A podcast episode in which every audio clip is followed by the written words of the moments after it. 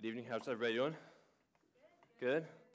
Um, before we get started, I just want to pray. Um, just stuff's weighing heavy on me, and I just want the Spirit of God to be here. Um, and so just join me in prayer, and then we'll, we'll jump into the text. God, I just want to thank you for this night. Thank you that we can come to you and praise you through song and through fellowship and through word. God, I ask that right now that any distractions would be removed. God, that we would check all that stuff at the door we know that there's an enemy at work around us, prowling around, who wants to cause strife and division. And God, I ask that that would um, be snuffed out, Lord, by your Spirit. And God, we would call it what it is, get rid of it, and that your Spirit would speak to us, and you would press upon our hearts tonight, and that you've got something for us. Move me out of the way, speak to us. We ask that, Lord. Set the tone. In your name we pray. Amen. All right. It's good to see everyone. If you are new with us, I know we've got some out of town visitors here tonight, and we've got some Gen Sin students here tonight. We're so glad you guys are with us. Um, we are a fairly young church, and we often say that we're a group of people committed to the gospel in the context of family, living on mission to our city and to our world. And so we're glad that you're here with us tonight. We are in the middle of a summer series that we've been calling Around the Table, Joining Jesus in the Ordinariness of Life where we've taken the weeks of summer to really focus on this idea of evangelism. If you're not sure what evangelism is, the basic idea is that we want to share Jesus with all people in hopes that all people will give their lives over to Christ. And so that's the whole point of this series and what we've been looking at each week. Uh, we've been in the Gospel of Luke, so we've been in different stories where we literally are seeing Jesus invite himself to people's tables or he's being invited to other people's tables and in that ordinary thing of eating, basically changing their lives. And so our hope in this series has been that you are joining others in everyday rhythms of life and that Jesus is changing people's lives and hearts. Because we know that the Holy Spirit is working around us. And that I believe with all confidence that there's people around us in our city and in Northeast Portland that God is already stirring and the Holy Spirit's already having a conversation with those individuals. Now, we don't get to choose who those people are, but our job is to open our mouths, to share life with them, and to point them towards Jesus. Um, last week, we heard an excellent sermon from David Dorner um, who reminded us that God is always working on people's hearts. And so that was a fresh reminder for us, and that people are never too far away to come to salvation. A, a city like ours is really difficult to live in, it's really challenging. And sometimes I'm just going to put my cards out there. I'll confess there's moments where I say, I just don't know if there's any hope for these people. They just seem to have no interest at all. We make the news for everything that's opposite of what I'm reading here in Scripture. But David reminded us last week that someone is never too far away to come to salvation. And it's, once again, it's not for us to decide if that person is, is too lost, so to speak. And he challenged us with what we're doing with what God is teaching us, which is my hope. That each week we don't come in here just to say, okay, we heard a 30 or a 35, 40 minute talk by someone, and uh, David gave us, you know, you write some notes and, and then you shuff them in your Bible, and then you kind of forget. And then you come back the next week and do the same thing. Like, hopefully, we're taking and applying the truths that we're learning each single, every single week. And so I'm not going to ask if I was doing the style David did last week. I maybe ask like, what did you guys do with that this week, and who could tell me? And I would have some questions for you. Maybe we can do that around some coffee later at dinner at my house uh, to see what is it you're doing with what you learned last week. Tonight we're going to be back in the Gospel of Luke. Um, go ahead and turn with me there to the chapter 14. I'm going to attempt to work through the first 24 verses this evening. And I'll be reading from the ESV copy of Scripture. I believe the words will be next to me here on the screen if you don't have a copy of Scripture with you, or there are blue Bibles in the back if you need to grab one. And so we're going to start out verse 1, uh, talking about healing of a man on the Sabbath. It says, One Sabbath, when he went to dine at the house of a ruler of the Pharisees, they were watching him carefully. And behold, there was a man before him who had dropsy. And Jesus responded to the lawyers and Pharisees, saying, Is it lawful to heal on the Sabbath or not? But they remained silent. Then he took him and healed him and sent him away. And he said to them, Which of you, having a son or an ox that has fallen into a well on the Sabbath day, will not immediately pull him out? And they could not reply to these things. This is actually the third story in the Gospel of Luke of Jesus healing on the Sabbath. And, and feast, if you think about a feast, you, most of you probably had a feast at 4th of July. They're supposed to be joyous occasions. Um, what I say is a picture of what heaven will be like. And we often find Jesus enjoying such a setting in the Gospel of Luke. That's why Luke's probably one of my favorite Gospels. I, I love to eat and I love to join people around the table. If you ask me what my week looks like, a lot of it is meetings with people who are either part of the church or aren't part of the church. And we're grabbing coffee or we're grabbing donuts or grabbing salads because that's what I've been doing lately. And that the Pharisees' goal here, it's not to demonstrate true hospitality. It comes across like maybe like these Pharisees keep inviting Jesus over. Like maybe they're just trying to be like, hey, we're, we're good guys too. Like come enjoy a, a meal with us. But that's not what they're doing. They're, they're, they're watching him very carefully. It's like they have a microscope on him to see what it is that he's going to do. And they're hoping that they can catch this Jesus guy off guard. If we invite him over enough, he's going to let something slip up and he's going to say a word that he shouldn't say or he's going to treat someone the way he shouldn't treat them, or he's going to belittle someone, or he's going to do one of these things, and we go, You're a fake. We caught you. You're not exactly who you said you are. Now, if you invite any of us in this room over and often enough, or some of you have lived at my house, you know that it doesn't take very long, and you, you will trip me up, and that will happen because I am not Jesus. And we can say, Thank God that you're not. But Jesus, so they're, they're trying to trip him up here. And so we see Jesus, he willingly takes these invitations. He's going to dine at the house of a Pharisee. And if you're not familiar with Pharisees, those were who were merely religious, the Pharisees were really good rule followers. So if you grew up in church, that, that you may have been a Pharisee. I'm not accusing anyone, but maybe you're still a Pharisee where you're like, I can check off all the boxes. I know exactly what I need to say, when I need to say it. I know when to Sabbath, when not to Sabbath, what I can eat, what I can't eat. So they're really good rule followers. But here's the thing they had no relationship with God. And how sad is that? That they would know all the right answers. They could teach way better than I could teach, but they had no relationship with God. Jesus is a very popular dinner guest. As you can see, this is the sixth dinner party in the Gospel of Luke that he's been invited to. And it's Jesus, so he has to know that he's being watched. He doesn't go into it blindly thinking, like, oh, they're, they're not even going to be paying attention. They're watching him. They watch every single move that he would make, hoping to catch that mistake. Some of us in here probably have friends and family that are this way. I know that I do. You go out with them, and, and, and maybe you do say something or, or, or maybe you make a joke and they go, whoa, you're, I thought you were a Christian. Or I thought, you know, now I hear it, now, now it's like double bad. Like, I thought you were a Christian and you're a pastor. You know, and people will call me out, and that's, and that's okay to say, you know what, you're right. But they're trying to catch you up to say, like, you see, you're a hypocrite. And I say, yeah, the church is full of hypocrites. You're not wrong there. I won't, I won't deny that. Because we're still a, a, a body of people that are still broken. We still have needs. Because we're not Jesus. And in this story, it says he's eating with a man who has dropsy, which is a, a disease where excess of fluids would gather around various body parts. That may sound a little, maybe a little gross to us, but it doesn't sound like, why, what's the big deal? Like he's eating at the same table with the guy. At this time and in this setting, eating with someone that had something like this would actually have made you unclean. That's what they believed. And so being, being next to this individual, you would not have wanted to, like, like, why did you give me this spot? I'm next to the guy with dropsy. And if you were sharing this, you know, passing the, the dishes around, and God forbid you're ripping off the same piece of bread like we do with communion here, and it's, it's like, wait a minute, they, they've touched that and now they've given that. They believe that that would make you unclean. And so being associated with a person of that nature. And so we see Jesus here, he's going to come in typical form. He's using a dinner party to challenge people directly and personally. Think about Jesus. He is not seeking approval of anyone at that meal. Jesus goes to these meals, but he's never going in there and say, like, let me prove enough, let me do enough. Like Jesus, like, no, I'm, I'm not here to seek anyone's approval. I have the approval of my Father. Jesus wasn't a crowd pleaser, but he always spoke the truth to the crowds. He wasn't worried about what it is that people were going to think about him. This is one of the challenges that, that I have as, as a pastor. When you, when you speak in front of groups of people, it's like, am I going to say what they want to hear, or am I going to stay true to what Scripture is saying and that the Father wants them to hear? As an evangelist, Jesus challenges people in every situation. He confronts and he rebukes the self righteous and the false religion that the Pharisees carry with them. Notice back in verse 3 that Jesus asks a question, one that had been used previously, but he gets no response. It says, And Jesus responded to the lawyers and Pharisees, saying, Is it lawful to heal on the Sabbath or not? Now, by this time, the Pharisees have learned, at least I would like to think they learned, that you can't win an argument with Jesus which is probably why there's no actual response to the question. So Jesus here, he says, I'm going to contrast the value of an animal and that of a man, which you would hopefully, I know we're in a city that loves animals, but hopefully, if you had to choose one, there's a man falling down a cliff and there's a dog falling down a cliff. Hopefully, you'd choose to save the man first, even if it's your worst enemy. Save the man first, and then, you know, hopefully there's time to save that, that dog as well. So he's saying, you know, he's contrasting there.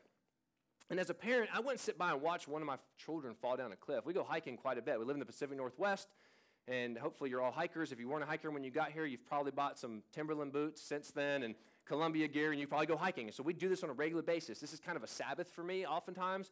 It's restful for me. I know it's work and our muscles are sore, but it's getting away from the computer. It's getting away from preparing a sermon. It's getting away from meeting with people. And let's just out in nature and spend time with the family. Now, if either any of my three boys were to fall down the side of a cliff where you got those switchbacks, Elliot did throw a rock off one the other day, which is not recommended because you could hurt someone. But if he fell down that cliff, I'm not going to go, well, it's my Sabbath. Hey, babe, sorry, Andre, we need a, we, we got to come back tomorrow because this is our Sabbath day. Like, we're resting today. He'll, he'll be okay. I know he got scraped up and he may have hit his head. It looks like he's passed out. He'll be all right. This is our Sabbath. We can't break our Sabbath. Like, no, that would be foolish, and I would go to jail for neglecting to save my child.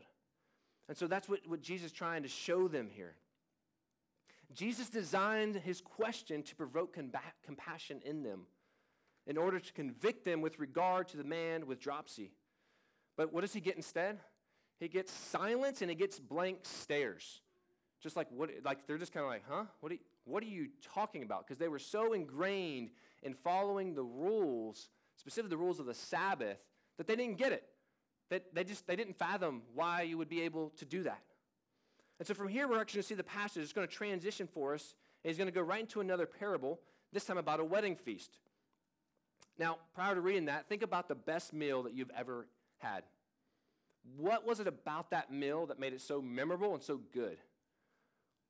Was it the food that was there? Was it maybe a Thanksgiving? Or maybe a Christmas meal? Or maybe an anniversary meal? That's one of my most memorable ones, the anniversary meal. There's this place uh, called the Angus Barn, and it was m- so memorable for a few reasons. One is it's this really old barn and cool property. They've turned into this really nice restaurant that I couldn't normally afford to go, but it was my anniversary. So we're like, we're going to splurge. We're going to go here. So you walk in, it's got a really nice environment. It's got all the, the wood grain and wood stacked out front, and there's fires going. We walk in, we sit down. They have an olive and cheese plate and crackers, and I love those. I mean, just you know, eating that up. And then they bring a salad to us and then we order a steak dinner for two. We had so much food. It was good. It was juicy. It was filling. We had enough to eat lunch the next day. You also got a, some kind of cake that was given to us because our anniversary, and the customer service was just top notch. So that stands out as one of the most memorable meals that I've ever had. And I got to have the company of my wife Andrea, which was the best part of the meal. And that just, that just kind of sealed the deal as the cherry on top. Now, what is the best party that you've ever been to? Think about what it made it so memorable. Was it the decorations? Was it the company? For me, it was my 30th birthday party, which was only a few years ago. I'm not that much past 30, but it was my 30th birthday party, and it had people from the 30 years of life on earth, friends and family. This is back where I grew up, and one of uh, I share a birthday about a week apart with one of my college roommates, and so we kind of did a joint party together. And there was people playing music, and he smoked an entire pig. So when we talk about barbecue, and hear me say it come out of my mouth, that means pork not hot dogs and hamburgers. So we had pork barbecue, and it was just a great, great time. And so that out. one of the best parties that took place. So, with that in mind, and think about your own party and your own meal, what made it so memorable? With that in mind, let's continue reading in verse 7, the parable of the wedding feast. Now, he told a parable to those who were invited. We notice how they chose the places of honor, saying to them, When you are invited by someone to a wedding feast, do not sit down in a place of honor, lest someone more distinguished than you be invited by him. And he who invited you both will come and say to you, Give your place to this person, and then you will begin with shame to take the lowest place. But when you are invited, go and sit in the lowest place, so that when your host comes, he may say to you, Friend, move up higher. Then you will be honored in the presence of all who sit at the table with you. For everyone who exalts himself will be humbled, and he who humbles himself will be exalted. So we see Jesus is often teaching us through the telling of parables. And in this parable, he's telling about guests at a wedding feast. And so, Jesus, as we've seen throughout all these meals, he never wastes a good opportunity to teach or disciple someone. I just imagine people just being kind of drawn in. You know, like the really, really good storytellers, when they get around a fire or you get at a, at a table with them, like everyone else just kind of gets quiet and just lets them run with telling the story. So, I imagine that's kind of the setting here with Jesus when he tells these parables. And the point of the parable that Jesus is telling is the wisdom of humility. He is saying it is better to be humble than it is to be humiliated. Wouldn't you agree? Like, wouldn't we rather say, I'm going to be humble in this situation rather than be humiliated in this situation? So Jesus says, start in a lower place so that you may be moved up to a higher place, rather than starting in a higher place so that then you have to get knocked down to a lower place. And it was normal to want to maneuver your seat to get to a place of honor. We all do this every single time I go to a concert or an event now, don't we? Am I alone in this? Is only extroverts who do this? There's your favorite band's playing, and you bought the cheap seat, but you're like, okay, I see a couple of spots there. I'm going to squeeze in here. I'll do this at, ball games. I remember growing up, we go to NBA games, and we would way up in the nosebleed, and we'd be watching. You got that section, you're like, I can get down there, and they won't know it. And I'm not saying you should do that. It's not necessarily ethically right, but that's what my dad, blame my dad. My dad did it. So we would do that. But you always want to get to that, that place where you're like, I want to be part of the, the special guest. You know, at a wedding, you know, it's only those that are in the wedding party. They're at that special table. They get the food first. Everyone else has to go wait in the line, and you might be in the very back of the line. And so Jesus isn't just, he's not just giving good, good advice on social etiquette, but we see a punchline here if you go back and look at verse 11 again. It says, For everyone who exalts himself will be humbled, and he who humbles himself will be exalted. So this verse is actually echoing a set of verses earlier in the book of Luke, chapter 1. You don't have to turn there, verses 52 and 53, where Mary sings, He has brought down the mighty from their thrones and exalted those of humble estate. He has filled the hungry with good things, and the rich he has sent away empty. So, what's the point? That's, that's probably what you're sitting there. What, what is the point of this? In the kingdom of God, the world's ordering of things is turned on its head. For that matter, the world's way to God is also turned on its head. Think about every other religion. If you've studied world religions, most of us have to at some degree uh, in college. So every other religion, it offers things that you have to do in order to be right with God. Here's the list of items. Do all these things. Say these many prayers. Bow this many times. Burn incense. Give money. Give food. Whatever it is you have to do. And then there's this kind of this idea, this vagueness of like there's a hope that maybe if you do enough, then God might accept you. I remember talking with Muslim friends when we served over in South Asia and asking them like, well, how will you know if you've done enough? Because I, you know, they would always say, I don't. I just, I got to continue to try. I got to continue to try. Man, it just seems like there's no hope in this, this endless cycle. But in Christianity, the message is reversed, and the message we can't do anything on our own for our salvation. We can't follow enough rules, and we can't we can't say enough prayers, and we can't can't cross ourselves enough, do any of that stuff in order to be accepted by God. But we're reminded that Christ has already done it for us, and we're accepted because of what Christ has done. And the message is that we can now come rest in the arms of Jesus because salvation has been provided for you. This is something you've been invited to and something you just have to accept and to take and to rest in that. I was sitting around a table with a neighbor not too long ago who identifies as an atheist.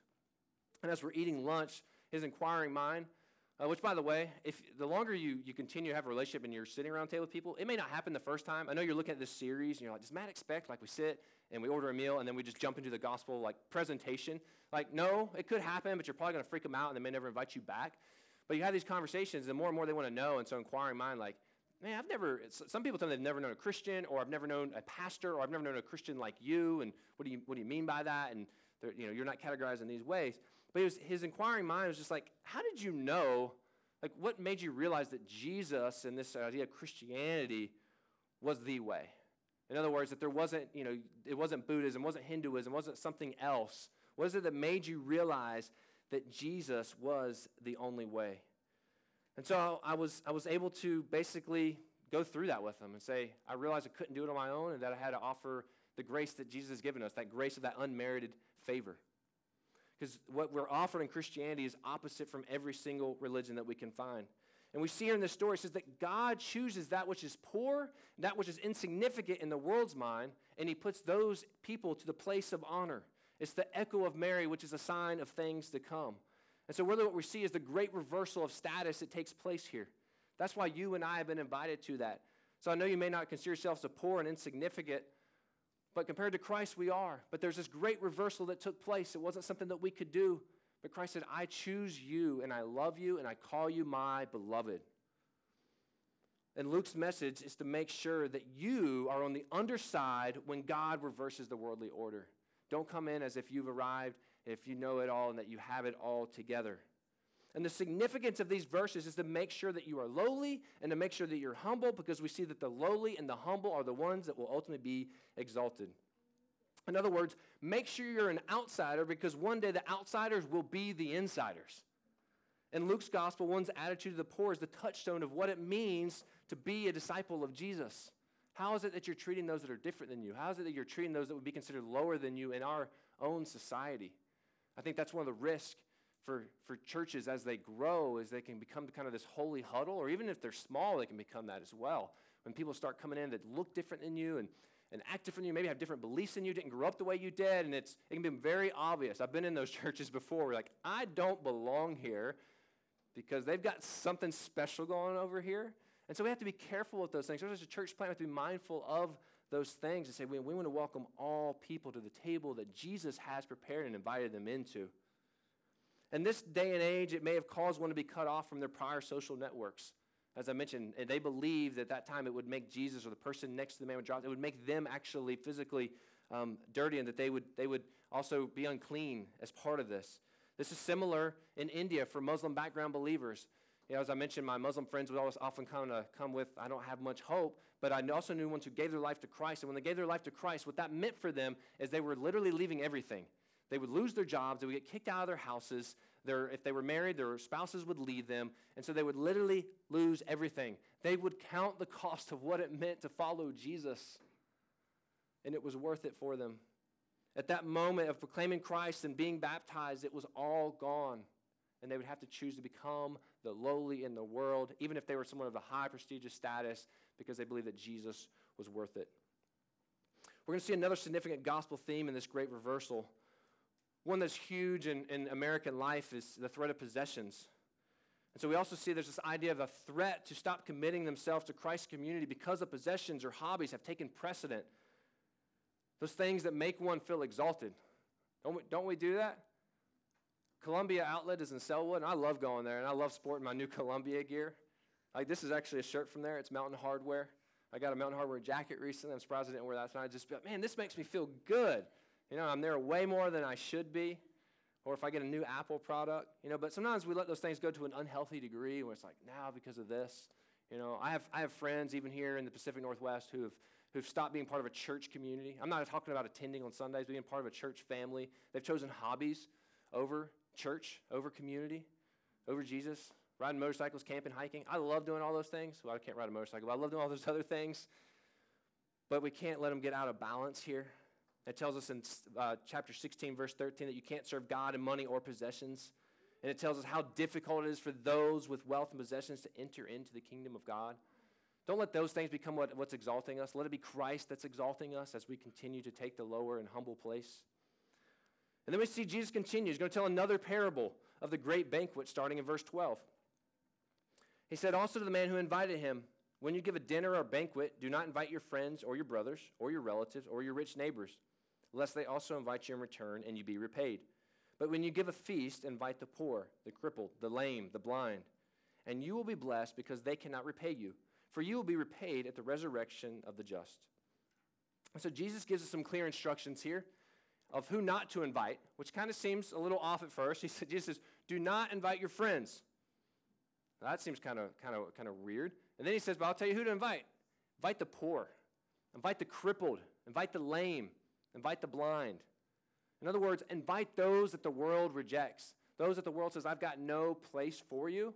That is who you are to be inviting to your parties. Whatever that looks like in your context, that is who you are to be welcoming. And so the emphasis is on radical generosity of those that are rejected and depraved from society. And so our parties are to be a reflection, albeit a pale reflection of God's great coming banquet. Because God invites us into his great banquet, the one he will be throwing for all of eternity. So when we throw our parties, it's to be a small reflection of that. And when people say, like, our parties should look different, we should inevitably we should get to where we throw some of the best parties. Not because of necessarily the food or the drinks that are present, but just the, the, the community that's happening at those. And when people ask you, what, why, what is different about that? And it's, we get the point of this and say, well, there's this great coming banquet. Um, it, it's, it's kind of pales in comparison, but this is, this is why we do this. This is why we believe in doing this. And think about who you normally invite to your table. How is it that you serve them? And what is it you hope to achieve? Is it about you or is it about them? A lot of times we'll have people over and ends up really being about us. Like, guess who I had over? Guess who I had in our city over at my, my table? Or do they always look just like you? Think about the last few dinner parties you've had, cookouts you've had. Is it people who look just like you? Would they fit into all of your boxes as far as your, your socioeconomic status, your racial status, all those things you would check? Do they fit kind of just within that with a, maybe a varying degree? And so I challenge you, I challenge all of us, next time that you're going to have a party, invite someone that looks a little different than you. Invite someone that would maybe make you feel uncomfortable. Maybe you've got a neighbor that you're just like, I can't stand that guy, but I'm going to invite him to my party. Or I know that this neighbor believes in this way, or these neighbors have chosen this lifestyle, and I really don't agree with that, and it's really uncomfortable for me. Invite them to your party. That's the challenge, because that's what Jesus would do. Or if they have a party, go to their party. jo- join their party and be a representative of how Jesus would be there. We actually have an opportunity to live this out next week here at Sojourn. Next Sunday, immediately following our gathering, we're having a cookout out here in the parking lot. This will be the third one since Easter that we've had. So if you're part of us, then you've seen it, you've observed it. And so we're hosting this neighborhood cookout. Now, everyone's already welcome, everyone is invited, but I want you to actually yourself invite people. We've done a Facebook ad and it's on our social media and all that. I want you to physically say, hey, you're my friend, or maybe you're not my friend, or I know you or I don't know you. Like, we're having this thing over here, I want to invite you. Invite people who, who, we, who you normally wouldn't invite. Maybe invite people who you don't think would normally show up here. So, one of my plans is to walk this street, to prayer walk this street, and to go invite the houseless people that are in front of New Seasons, in front of Walgreens, who are always asking for money and, and always asking for food and that, things like that. To say, like, hey, we're having this party. It's like a two block walk. I'll even walk with you if I need to. Come and hang out with us and just see what kind of conversations take place. True kingdom dinner hosts invite those who cannot repay them for their generosity. You know, sometimes you think like, are you, are you inviting someone so they say, hey, I'll get you back. Like, I owe you a meal. Like, no, we're just, there's no strings attached. Like, come and enjoy good company and good food. And so Jesus showing the Pharisee that he doesn't understand blessing the poor, and therefore he will not have a seat at the ultimate wedding feast in the kingdom of God. That's what he's telling him. Continue in verse 15. It says, When one of those who reclined at the table with him heard these things, he said to him, Blessed is everyone who will eat bread in the kingdom of God. Blessed is everyone who will eat is a common saying at the time that, and Jesus flips the banquet invitation on its head, similar to, to the earlier meals. He says, Those who are originally invited, they may actually miss the banquet. He says, They're going to be replaced by outsiders. And in this context, that would have been Gentiles. And that's good news for us because, as far as I know, we're probably all Gentiles in this room. It says, There's a way for those to be saved that you thought wouldn't be saved. Going back to David's message from last week, you're never too far away from, from Jesus to receive salvation. Right? This, this is what he's saying. Those who you, you might look at, and I think if we're really all honest, I know we're in a city of, of welcoming, but we all have those areas where we're like, I don't know, I don't like those people, I don't like this. Like, those are the ones that salvation is going to be provided for. That's what I believe, and it's telling us that.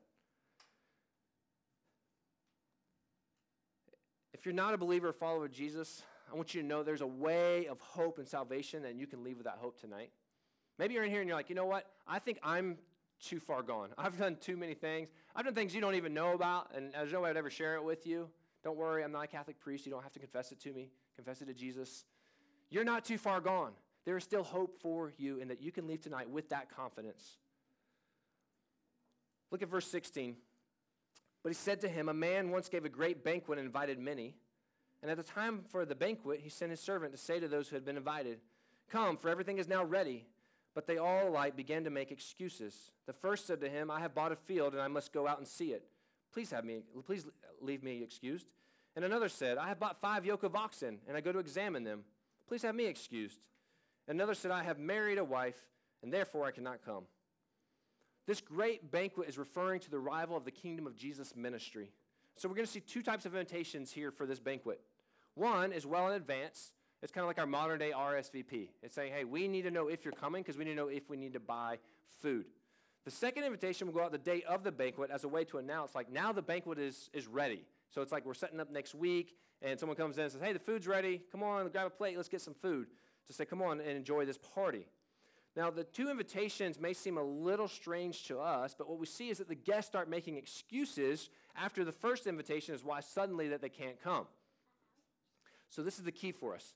They begin making excuses because they fail to see that the kingdom is now here and that there's an invitation from God to join him. All the excuses given, they show that people have put the busyness and business of everyday life ahead of the claims of God and his kingdom. And this passage is saying, therefore, they are not worthy to enter it. So, what in your everyday life are you using as an excuse for the lack of involvement in the kingdom of God? What is, is, it, is it work? Is it school? I think the most legitimate excuse is the guy said, I have just married a wife. Like, if I just married a wife, I'm like, yes, I want to go on my honeymoon. But it's all this other busyness. Right? I've got to work. I got another email I got to do. I got, I got these things I got to get, get on with. And so, are you allowing the busyness and business of everyday life to get in the way of being involved with the kingdom, the kingdom that God is inviting us into? We know that Jesus establishes his church and he leaves his followers with the task of making disciples. That's our job. Our job, if you're a Christ follower, is to make disciples in the city of Portland in our world. So if you say, What is my job description? That is your job description. Make disciples in the city of Portland in our world. What is I'm to do? You are to make disciples in the city of Portland and our world. And as you've heard it probably said before, the church is God's plan A to reach the world and to make disciples. There is no plan B. And so, would you describe your life as being part of plan A? Or are you using excuses? Are you seeking a plan B? Are you only being involved when convenient? God, I know you've called me to this. I know there's a thing called the Great Commission. But I've got priorities, and that's kind of far down my priority list. This church is not God's kingdom and perfection. Don't say amen to that one. Yet it is the here and now reflection of the phrase on earth as it is in heaven, on earth as it is in Portland. I mean, on, on, on Portland as it is in heaven. And we see based on these parables that meals can be a visual representation of our hearts. So what I want you, to, want you to do is inspect your heart in these next few minutes as we, as we get towards the end of this passage. Christine Pohl says, often we maintain significant boundaries when offering to help persons in need. Many churches prepare and serve meals to the hungry neighbors, but few members find it easy to sit and eat with those who need the meal. When people are very different from ourselves, we often find it more comfortable to cook and clean for them than to share in a meal and conversation. We are familiar with roles as helpers, but are less certain about being equals eating together. Many of us struggle with simply being present with people in need. Our helping roles give definition to the relationship, but they also keep it decidedly hierarchical. One thing I do want to brag on our church about is we are doing these meals, these serve nights. We've done a few of them now, the Portland Rescue Mission, the Harbor. And we do go in and, and we cook a meal and we serve a meal, but we sit and eat with the residents there. And I just want to say, like, like I'm proud of you guys. Like I love that, and we've gotten great feedback from that. And that's that's I think in that quote she kind of captures that. We're not just going to check a box. Man, we fed some people and we we served a meal to like we want to sit at this table with them and get to know their stories. I tend to agree with Jim Petersen here. He says, I know of no more effective environment for initiating evangelism than a dinner at home or a quiet restaurant. So if you say, well, where do I start evangelism? I know there's all kinds of methodologies and there's all kinds of circles and lines and things that we can do. But if you're like, where can I start? Start by having a dinner at your house or going to a quiet restaurant with someone and just open up about your life. That's a great place to start. Wrap up and, and uh, with me in verses 21 through 24. It says, So the servant came and reported these things to his master. Then the master of the house became angry and said to his servant, Go out quickly to the streets and the lanes of the city and bring in the poor and crippled and blind and lame. And the servant said, Sir, what you commanded has been done, and still there's, there's room. And the master said to the servant, Go out to the highways and the hedges and compel people to come in, that my house may be filled. For I tell you, none of those men who were invited shall taste my banquet. And so we see the master, he goes on to open his invitation that nobody else would invite.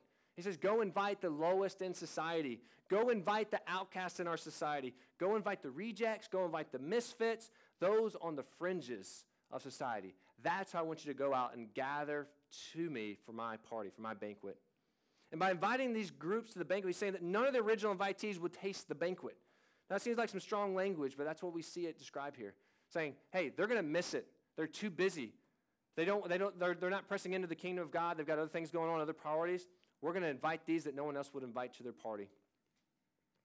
Now, I believe in the idea of eternal security, if you're not familiar with that term, but the basic idea is that once you've truly given your life to Christ, then you're always, like, once saved, always saved, is the basic idea. But in order for that to work, you have actually had to give your life over to Christ.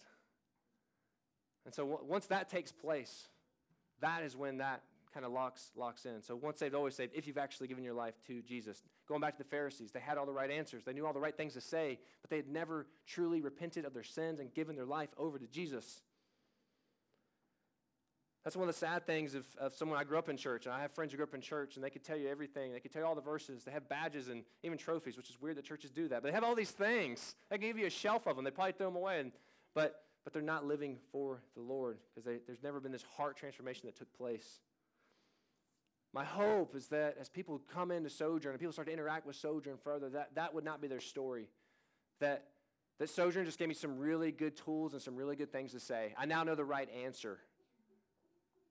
But that their hearts would actually be transformed by the Spirit of God. That is my prayer. So let me wrap up by saying that we are the spiritually poor.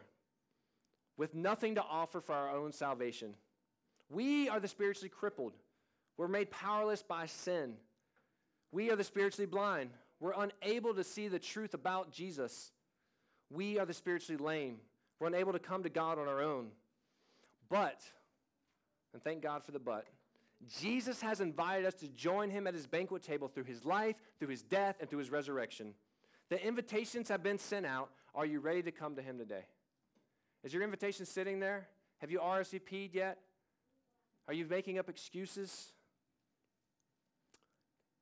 Thabiti Anyabwile says that we see the broken enter the kingdom, not the healthy.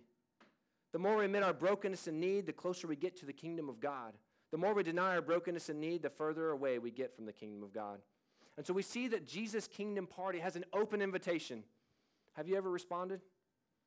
You may be wondering, is God real? Yes, He is. You may be wondering, can God help me? Yes, He can help you. You may be wondering are, if you're good enough to receive an invitation. You're not. But Jesus is, and He has given His invitation to you. Jesus has RSVP'd on your behalf and said, Here you go.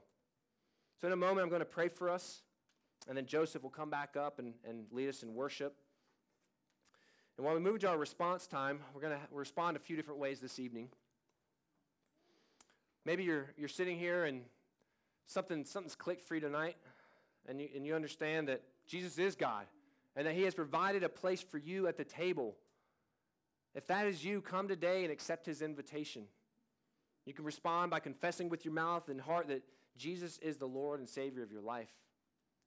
If that's you, come and find me. I'll, I'll typically I'll be in the back and say, "Hey, I want to tap your shoulder. I want, I want to talk to you about this." Maybe you're sitting here and you say, "I'm already a follower of Jesus, but today I need to commit to God to invite others to join Him, to open my mouth, to give out the invitation, not only to those who are like me, but to those who are unlike me, to be hospitable."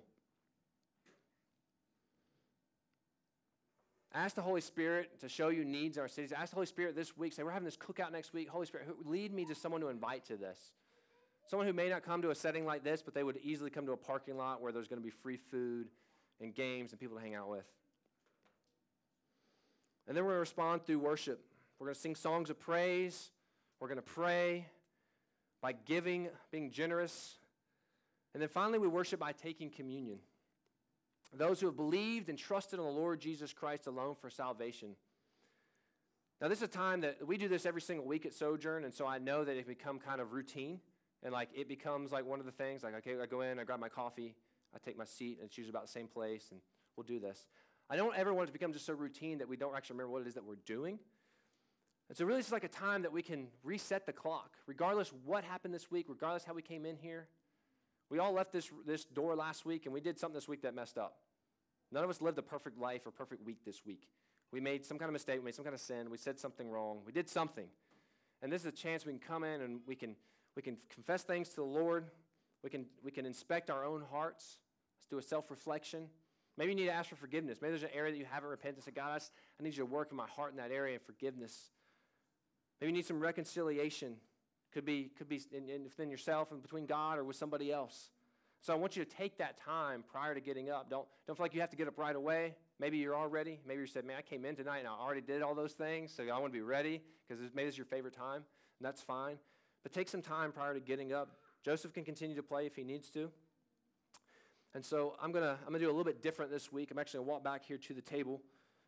I'm going to read from Luke chapter 22, verses 19 through 20. And he says, And he took the bread, and when he had given thanks, he broke it and he gave it to them, saying, This is my body, which is given for you. Do this in remembrance of me. And so I, I want the breaking of the, bed, the bread to be that reflection of Jesus' body that was broken for us on the cross. And likewise, verse 20, it says, He gave the cup after they had eaten, saying, This cup that is poured out for you is the new covenant in my blood. And so once you come to the table when you're ready, break off a piece of bread, dip it into the wine, and be reminded of Jesus' blood that was shed for you and for me and for the sins of our world and for those that we that the world rejects that, that God also sheds blood for them as well. So let me pray for us. We will respond accordingly, and then Joseph will come back up and close us in worship. God, we want to thank you for this evening. We want to thank you for this night that you have allowed us to come in and to focus on you. God, that we could leave the mess of the world, the mess of our city, that we could leave that at the door. And that we can come in and, and be refreshed by your new mercies, by your grace, by your spirit. And God, as we looked at these different parables tonight of you joining people at the table and, and who we invite and who we don't invite, God, we maybe be reminded that none of us have arrived, that we all only have a place at the table because of you, because of what you have done, and that you invited us into that. And we thank you for, for the realization that we've come to to be at this, this feast, at this banquet.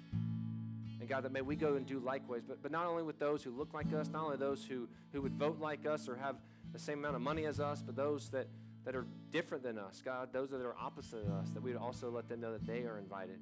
And God, maybe, maybe we see a small reflection of that next week at the cookout.